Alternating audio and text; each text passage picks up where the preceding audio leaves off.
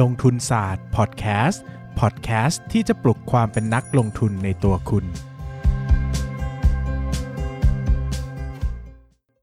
สวัสดีครับ ยินดีต้อนรับเข้าสู่รายการลงทุนศาสตร์พอดแคสต์รายการที่จะชวนทุกคนพัฒนาความรู้ด้านการเงินและการลงทุนไปด้วยกัน วันนี้นะครับก็กลับมาพบกันอีกครั้งนะครับ กับบรรยากาศกลางสัปดาห์อันหงอยเหงาแบบนี้นะครับ ใครที่กำลังนั่งรถไปทำงานนะครับ หรือว่าขับรถไปทำงาน ขึ้นรถไฟฟ้าไปทำงานนะครับ ก็ขอให้มีความสุขกับการทำงาน เพราะว่าผมก็กำลังทำงานอยู่เช่นกันนะครับ ก็บรรยากาศแบบนี้นะครับก็ชวนทุกคนมาคุยเรื่องการประเมินมูลค่าหุ้นนะฮะซึ่งเป็นการโยงเข้าเรื่องได้อุบาทมากคือไม่ได้เกี่ยวข้องอะไรกันเลยนะครับแต่เตรียมหัวข้อมาอย่างนี้ก็ไม่รู้จะพูดยังไงให้มันเข้าเรื่องนะครับดังนั้นวันนี้เราจะพูดเรื่องของการประเมินมูลค่าหุ้นนะครับแต่วันนี้จะพิเศษหน่อยนะครับถ้าเราจะพูดว่าถ้าธุรกิจตัวหนึ่งหรือว่าหุ้นตัวหนึ่งมีหลายธุรกิจ มีหลายกิจการเนี่ยเราจะประเมินมูลค่าหุ้นมันยังไงล่ะให้มันออกมาน่าจะถือและเหมาะสมนะครับยกตัวอย่างเช่น ถ้าหุ้นตัวหนึ่งประกอบด้วยร้านอาหาร แล้วก็โรงแรมอย่างละครึ่งครึ่งๆนะเราบอกว่าโรงแรมเนี่ยควรจะได้ PE สมมุตินะที่ตีกลมๆสมมติบอกว่าโรงแรมเนี่ยจะให้ PE 15 แต่ร้านอาหารเราจะให้ PE 20 อ่าแบบนี้จะทำยังไงครับ เพราะว่ากำไรสุทธิที่เราเห็นออกมาเป็นรวมเป็นหุ้นเนี่ยมันเท่ากันนะครับ สิ่งที่เราจะทำนะครับเขาเรียกว่าวิธีการ sum of the part นะครับ ซึ่งเป็นการประเมินมูลค่าหุ้นโดยการนำหุ้น นำกิจการแต่ละส่วนเนี่ยไปประเมินมูลค่าก่อน แล้วนำมาบวกรวมกันให้เป็นหุ้นเดียวนะครับยกตัวอย่างเช่น อย่างเมื่อกี้เราบอกว่าธุรกิจธุรกิจหนึ่งนะครับมีโรงแรมกับร้านอาหารเนี่ยแยกกันนะครับแยกกันกำไรเนี่ยเราก็บอกว่าเฮ้ยถ้าร้านอาหารกำไร 100 ล้านโรงแรมกำไร 100 ล้านนะครับ เราก็เอาร้านอาหาร 100 ล้านไปคูณกับ 20 นะครับก็จะเป็น 2,000 ล้าน แล้วก็เอาโรงแรมอีก 100 ล้านไปคูณ 15 ก็จะเป็น 1,500 ล้านนะครับแล้วนำ2กิจการที่มีถ้าบอกว่าถ้าซื้อแต่โรงแรมนะ กิจการนี้จะมีมูลค่า 1,500 ล้าน ถ้าจะซื้อแต่ร้านอาหาร กิจการจะมีมูลค่า 2,000 ล้านเนี่ยเอามารวมกันนะครับแล้วก็เราจะได้ว่าทั้งกิจการนี้มีมูลค่าอยู่ที่ 3,500 ล้านบาท อ่า เข้าใจใช่ไหมครับ คราวนี้ก็อาจจะมีเงื่อนไขเพิ่มขึ้นมา เช่นบอกว่าถ้าธุรกิจนี้บริษัทไม่ได้ถือ 100%ล่ะ อาจจะถือแค่ครึ่งหนึ่งนะครับ บอกว่าเมื่อกี้บอกว่า เอ้ย ร้านอาหารเนี่ย จริงๆ เขาถือร่วมกับบริษัทอื่นนะ เขาถือจริงแค่ครึ่งเดียว แบบนี้เราก็เอา 2,000 ล้านมาหาร 2 ก็ได้นะครับ หรือว่าคูณ 50%นั่นแหละ ก็จะเหลือ 1,000 ล้านไปบวกกับโรงแรมก็ได้นะครับ แบบนี้ คราวนี้จะเกิดคำถามว่าพี่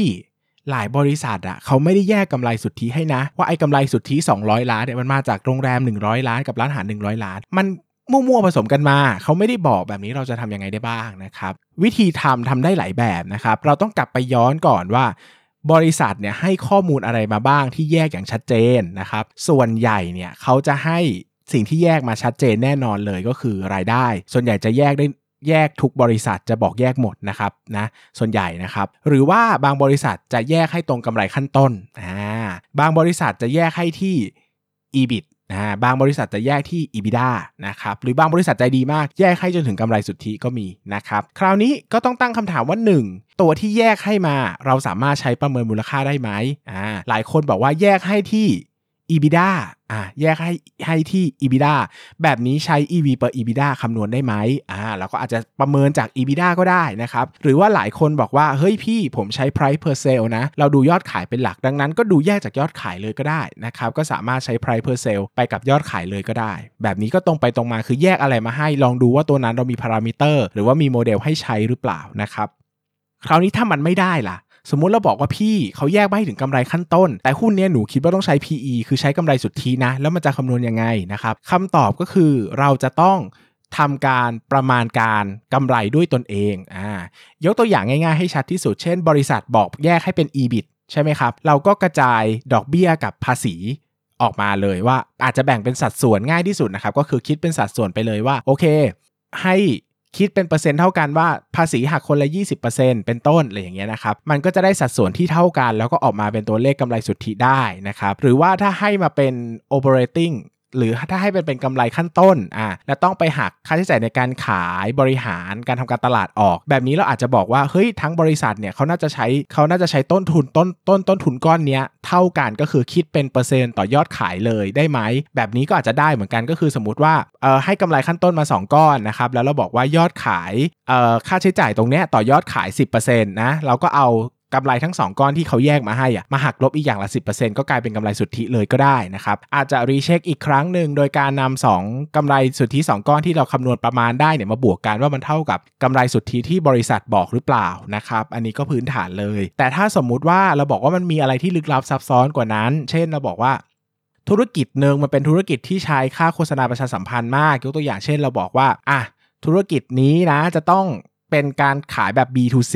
อ่าแบบนี้ต้องทำธุรกิจโฆษณาประชาสัมพันธ์เยอะ ลงการตลาดเยอะ แต่อีกธุรกิจหนึ่งเป็นธุรกิจขายส่งอ่าแบบนี้ใครค่าโฆษณาประชาสัมพันธ์น้อยอ่ามันก็จะเป็นตรงข้ามกันเนื้อบอกว่าเออเราขาย B2B เนี่ยกำไรขั้นต้นน้อย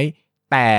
ค่าใช้จ่ายในการขายและการทำการตลาดก็น้อยด้วย แต่เราบอกว่าเราทำ B2C กำไรขั้นต้นเยอะ แต่ค่าใช้จ่ายในการขายและการตลาดก็เยอะด้วยนะครับ แบบนี้มองได้หลายมุมครับ เราอาจจะมองว่าเอ้ยมันอาจจะเฉลี่ยไปใกล้เคียงที่กำไรสุทธิเลยหรือเปล่า อันนี้ต้องถามผู้บริหารว่า เฮ้ย คุณคิดว่าการที่คุณทำ B2C กับ B2B เนี่ยมันต่างกันในแง่ของค่าใช้จ่ายในการขายและบริหารมากเท่าไหร่ อาจจะถามผู้บริหารได้ว่าสัดส่วนมันต่างกันเท่าไหร่ครับ ถ้า B2C ใช้สัก 30% B B2B จะลดเหลือ 20%ไหวไหมหรืออาจจะลดต่ำถึงขั้น 10%ก็ได้อะไรเงี้ยอะไรแบบนี้นะก็ถามผู้บริหารก็ได้นะครับ หรือว่านะครับหรือว่าก็อาจจะ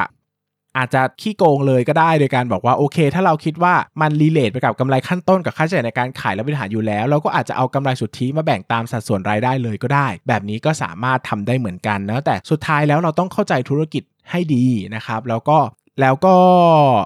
วิเคราะห์ว่าทำออกมาแบบไหนแล้วจะเหมาะสมที่สุด ใกล้เคียงกับความเป็นจริงที่สุดเนาะผมก็พูดตลอดว่าการประเมินมูลค่าหุ้นมันเป็น financial art นะครับ มันไม่มีอะไรที่ถูกต้องร้อยเปอร์เซ็นต์แบบคือยากมากเลยที่จะแบบสมมุติว่าผมเป็นอาจารย์ในมหาวิทยาลัยอย่างเงี้ยแล้วจะสอนวิชานี้แล้วก็ให้โจทย์ เหมือนโจทย์ที่เจอในตลาดหลักทรัพย์นะแล้วก็ให้คำนวณมาแล้ว แล้วบอกว่าคำตอบเฉลยคือเลขเท่าไหร่เป๊ะๆเนี่ยเป็นไปไม่ได้แน่ๆเพราะว่าผลตอบแทนที่คาดหวังก็ไม่เท่ากันความเสี่ยงที่รับได้ก็ไม่เท่ากันการคาดการณ์การเติบโตก็ไม่เท่ากันอะไรอย่างเงี้ยนะโมเดลใช้ก็อาจจะไม่เหมือนกันอีกนะครับการตีความต่างๆ ก็ไม่เหมือนกัน ดังนั้นสิ่งสำคัญคือเราต้องเข้าใจมากกว่าว่าเรากำลังทำอะไรอยู่ สิ่งที่เราทำเนี่ยมันมันอยู่บนทฤษฎีไหน แล้วทำไมเราถึงใช้วิธีนี้นะครับ สรุปอีกครั้งหนึ่งเนอะเวลาง่าย ๆ เลยเนี่ย เวลาเราทำสนใจธุรกิจหนึ่งหรือว่าหุ้นหนึ่งแล้วหุ้นตัวนี้มันมีหลายกิจการหลายอย่างเหลือเกินที่ไม่ได้ใกล้เคียงกันอะโอเค ถ้าเป็นร้านขนมกับร้านอาหารร้านเครื่องดื่มบางทีอาจจะเหมารวมประเมินมูลค่าหุ้นด้วยกันก็ได้นะครับ แต่บางธุรกิจเป็นอะไรอะโรงแรมกับโรงแรมกับ บางธุรกิจมีโรงแรม มีขายข้าว มีห้างสรรพสินค้าอย่างเงี้ยมันแบบมีธนาคารโอ้แบบทำไมมันทำไมมันวาไรตี้สูงเหลือเกินอย่างเงี้ยแค่เอาห้างสรรพสินค้ากับธนาคารมันก็แบบอ่าคุณก็คนละ PE แล้วอะไรอย่างเงี้ยนะครับแบบนี้ต้องแบ่งพอต้องแบ่งก็ให้แยกกิจการมาเป็นก้อนๆ โดยใช้ indicator ใด indicator อย่างที่ผมบอกไป ดีที่สุดก็กำไรสุทธิ EBITDA EBIT กำไรขั้นต้นรายได้นะครับแล้วนำมาปรับให้เป็น ตัวเลขที่เราต้องการประเมินมูลค่าหุ้น เช่นเราอยากได้กำไรสุทธิก็หาจนได้กำไรสุทธิเนาะแล้วก็นำมาคูณเป็นโมเดล เพื่อคำนวณว่ามูลค่าแต่ละตัว มันคิดเป็นเท่าไหร่บ้างนะครับแล้วก็ไปปรับตามสัดส่วนที่กิจการถือ เช่นคำนวณมูลค่าก้อน A มาได้ร้อยล้าน แต่มูลแต่หุ้นบริษัทที่เราจะประเมินมูลค่าเนี่ยถือมันแค่ครึ่งหนึ่งนะครับก็จะหักเหลือ 50 ล้านแล้วนำไปบวกรวมกับก้อนอื่นนะครับพอเรานำตัวเลขทั้งหมดที่เราคำนวณได้ทั้งในตะกร้าเนี่ยมารวมกันทุกอย่างเนี่ยเราก็จะเห็นว่าเราก็จะประเมินมูลค่าหุ้น ใหญ่ได้ที่เป็นบริษัทแม่ที่เราต้องการสนใจนั่นเองนะครับ ซึ่งเราทำครั้งแรกเนี่ยอาจจะทำละเอียดไปก่อนนะครับ แล้วก็ทำครั้งต่อมาเนี่ยเราจะรู้แหละว่า 1 เราอาจจะผูกโมเดลไว้นะครับ ปรับแค่ indicator เฉยๆ แบบนี้ก็เร็วหน่อย หรือว่า 2 เราอาจจะรู้แล้วว่าธุรกิจไหนมันมีผลต่อกิจการมาก เช่นเราบอกว่าเราทำ5กิจการอะ่ะเออเราสมมติว่าหุ้นหนึ่งมีพาณิชย์ มีโทรทัศน์ มี มีพาณิชย์ มีโทรทัศน์ มีวิทยุ มี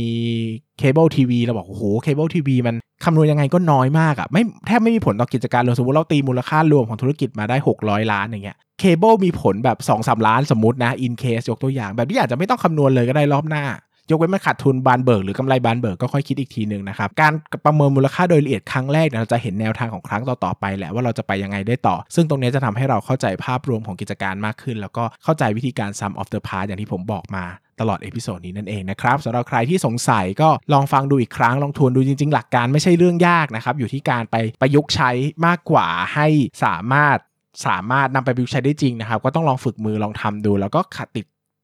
บกพร่องตรงไหน หรือว่าทำไม่เข้าใจตรงไหนก็ลองย้อนกลับไปอ่านทฤษฎี ที่เราสนใจทำความเข้าใจอีกครั้งว่าเฮ้ยหลังเราเราสนใจบนแนวคิดแบบไหนนะ แล้วแบบแนวคิดแบบนี้เราควรจะตั้งสมมติฐานอย่างไรให้เหมาะสมดีนั่นเองนะครับสำหรับวันนี้ก็ขอบคุณทุกคนมากแล้วก็หวังว่าทุกคนจะมีความสุขกับการประเมินมูลค่าหุ้นกันนะครับ สวัสดีครับ อย่าลืมกดติดตามลงทุนศาสตร์ในช่องทางพอดแคสต์เพลเยอร์ที่คุณใช้ แล้วกลับมาปลุกความเป็นนักลงทุนกันใหม่ใน ลงทุนศาสตร์พอดแคสต์